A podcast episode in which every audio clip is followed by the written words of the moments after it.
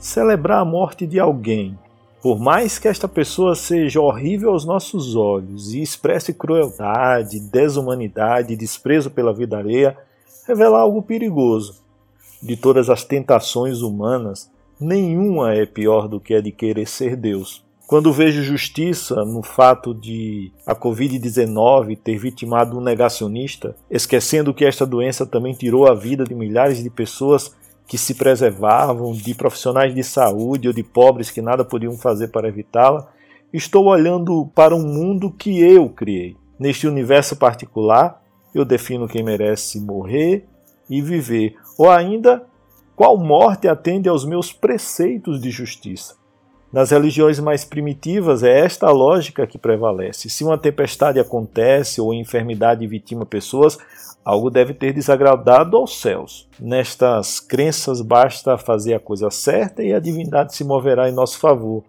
Da mesma forma, se minha posição for a correta e alguém atentar contra ela, a divindade dará um jeito de fazer justiça contra o meu adversário. Vi alguns apontarem o dedo para as mortes do Major Olímpio e Lázaro celebrando. Veja aí, eram negacionistas, mereceram.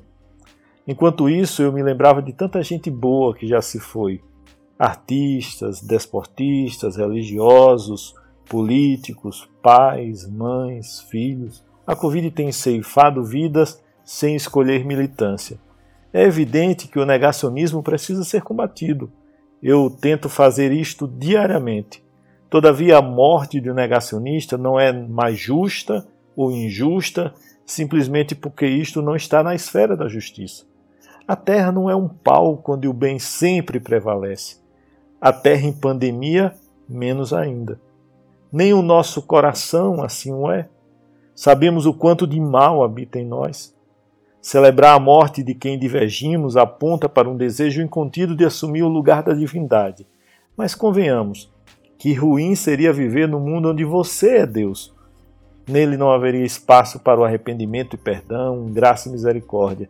Se a cada erro você enviasse um vírus mortal, não sobraria uma alma viva sequer, e por justiça você teria que encerrar a sua própria existência.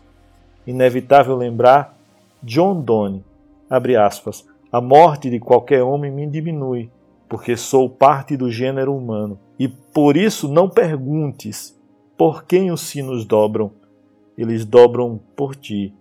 Fecha aspas, escreveu o poeta inglês.